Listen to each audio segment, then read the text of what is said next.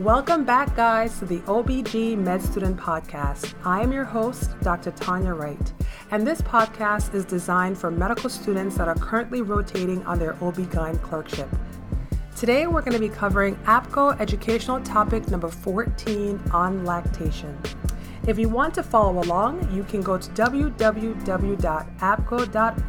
backslash students. There you'll find the case and the questions that we'll be tackling with our guest today. There's also more that you can read about this in the 8th edition of the Beckmann and Ling textbook, mostly covered in Chapter 11. So, without any further ado, let me introduce our guest for today. This is Miss Maureen Schaedler. Miss Schaedler, welcome to our podcast. Can you tell us a little bit about what you do here? Sure. Thanks so much for having me. Um, I am a lactation consultant in the Women's Health Office, and I help moms manage um, any issues that they may have uh, regarding breastfeeding and also provide breastfeeding education prenatally. So, thank you so much for being here. So, then let's get started with the case. This is a case of a 22 year old prime who comes to the office for an urgent visit four days postpartum. She states that she has not been feeling well, has had a fever at home, and has a tender swollen area on her left breast. She has no problems with her right breast. Her previous medical history is significant for severe depression, for which she is taking lithium prior to pregnancy, but is currently taking sertraline. On examination, she is in no distress but appears tired. Her temperature is 100.7 with a blood pressure of 130 over 70. On breast examination, she has an erythematous tender 4 centimeter area on her left breast. Her left nipple is also tender and has some cracks. The right breast is normal. She really would like to breastfeed because she has heard it was good for her baby. However, it has been causing her a lot of distress and she feels she has not had adequate milk production. In addition, she is concerned about how it will affect her sleep and how often she will have to do it, especially at night. She would like to resume taking lithium as her symptoms of severe depression are returning. All right, so to begin, after hearing the case, Maureen, what do you think the differential diagnosis is, and what signs and symptoms have led you to think about this? Well, the different differential diagnoses um, include plugged duct, a galactocele, engorgement, mastitis, um, breast abscess, uh, this patient most likely has mastitis due to the tender mass, the fever, and systemic symptoms. Um, symptoms of abscess are similar to mastitis, um, but there's also that mass present. Um, a plugged duct should not produce a fever or systemic symptoms if it's unilateral. So, if it is that she has mastitis, what do you typically tell patients about how to treat this condition? So, if there is no penicillin allergy, she should be prescribed dicloxacillin or Keflex 500 milligrams four times daily. Um, if they do have a penicillin allergy, clindamycin 300 milligrams orally four times a day would be the recommendation. She should continue to breastfeed from the affected breast. There is nothing wrong with the milk. In fact, um, breastfeeding on that side often is uh, highly recommended. Um, to empty that breast. She should use a warm compress over her uh, clogged area um, to help loosen that clog. She can use a electric toothbrush to also help mm. to open that um, duct up a little bit. And she can use um, a cream such as lanolin um, or A&D ointment for the cracked nipple uh, to help that with its healing. And she should also be referred to a lactation consultant to help with latch on that side since she is having um, you know some breakdown at, at the nipple. The lactation consultant can help um, assess the latch and just make sure that baby's doing everything uh, correctly and so that mom can heal. All right. That being said, why should women breastfeed? You know, the World Health Organization, as well as the American Academy of Pediatricians, ACOG, and UNICEF, all recommend exclusive breastfeeding for at least six months. What are some of the benefits of breastfeeding? I feel that a lot of um, the the benefits of breastfeeding for babies are out there already. Um, it's the ones for mom that we don't hear so much, but I'll, I'll talk about the ones for baby first. Um, first, it's improved uh, infant nutrition. Formula companies cannot possibly manufacture the ingredients found in breast milk. Um, the uh, the composition of breastfeeding helps to um, strengthen baby's immune system, so protects against infection. Um, breastfeeding, you know, the, the colostrum is the baby's first immunization. Uh, in babies that breastfeed, we see less um, NEC, uh, RSV, ear infections, meningitis, and I could go on and on. Um, but uh, the protection is really important, um, not just for infection, but also in the prevention of allergic reactions. Uh, as for moms, uh, the most important ones that sometimes moms think about are the convenience, the decreased cost.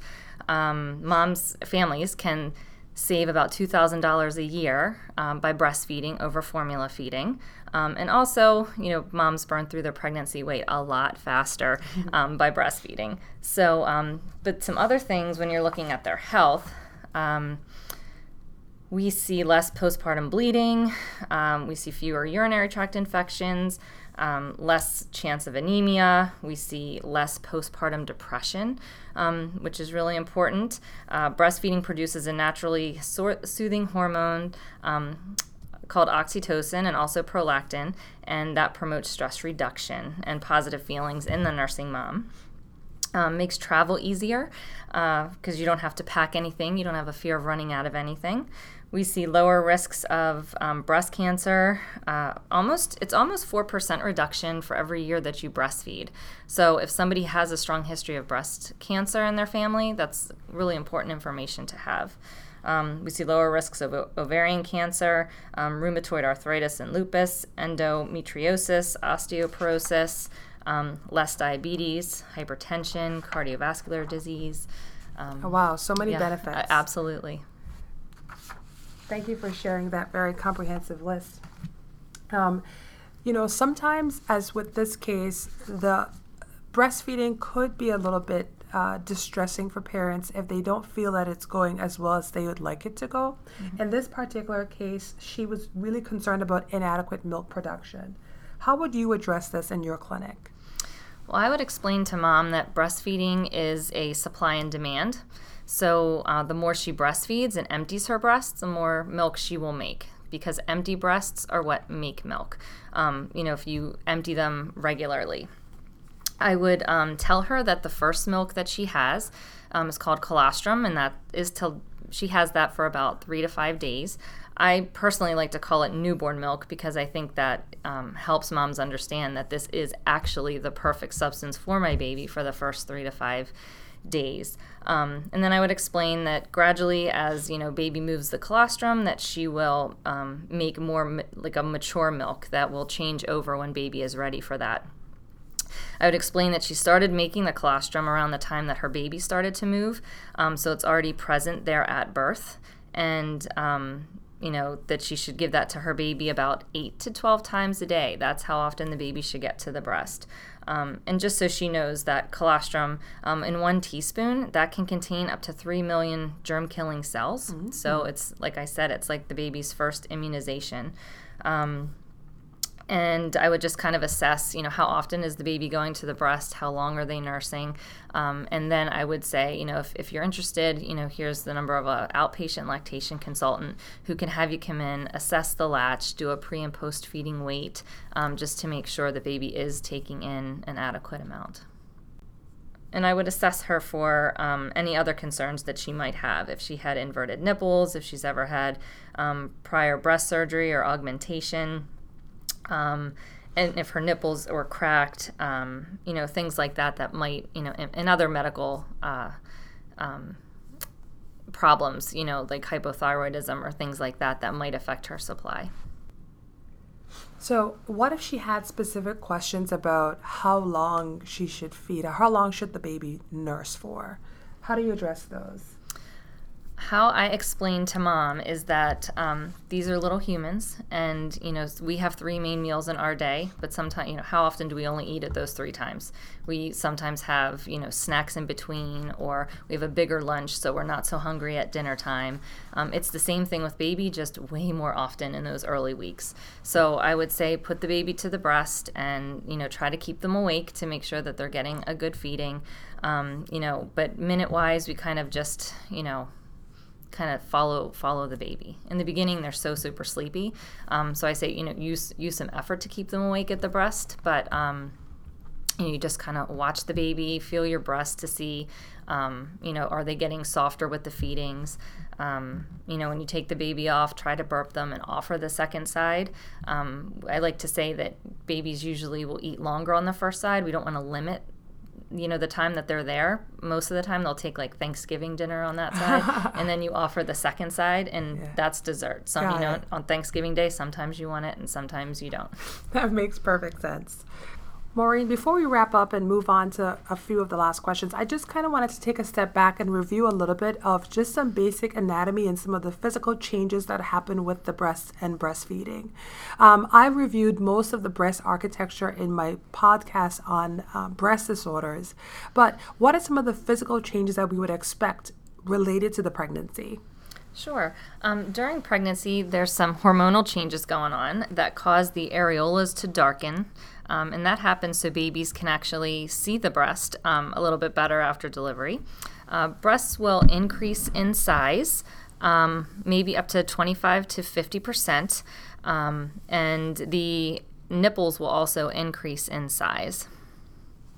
And then what happens at the time of delivery that would actually lead to a stimulation of milk production?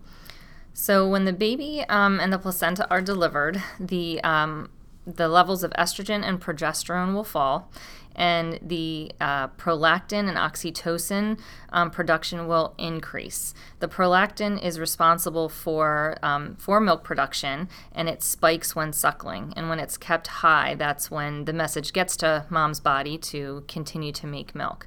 Um, the oxytocin um, is high, and that is what stimulates the myoepithelial cells to squeeze the milk out of the ducts.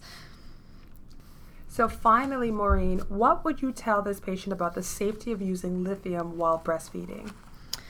I would tell her that uh, lithium is possibly unsafe to use while breastfeeding because of the high rate of transfer into the breast milk and lack of available safety data in nursing infants. It is considered an L4, which is possibly hazardous. Um, I would recommend that she continue her current therapy um, and contact her psychiatrist or therapist uh, to discuss, you know, how she's doing and what her options are. Um, all medication safety categories should be reviewed with an up-to-date reference. Uh, I recommend Thomas Hale's um, Medications and Mother's Milk, uh, which is available um, online, and also the LactMed app, which is available in the App Store. Uh, it is very important to address her depression and assess her for any suicidal ideation at this time.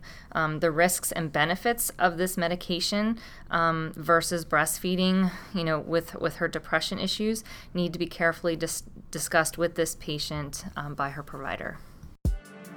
Maureen, thank you so much for reviewing a topic that we oftentimes don't think about as being within our scope of practice. Um, this is something that the students will encounter as they're rounding on patients in the postpartum period. So we thank you again for coming in today to talk us through this, and we hope to have you back again. Great. Thank you so much for having me.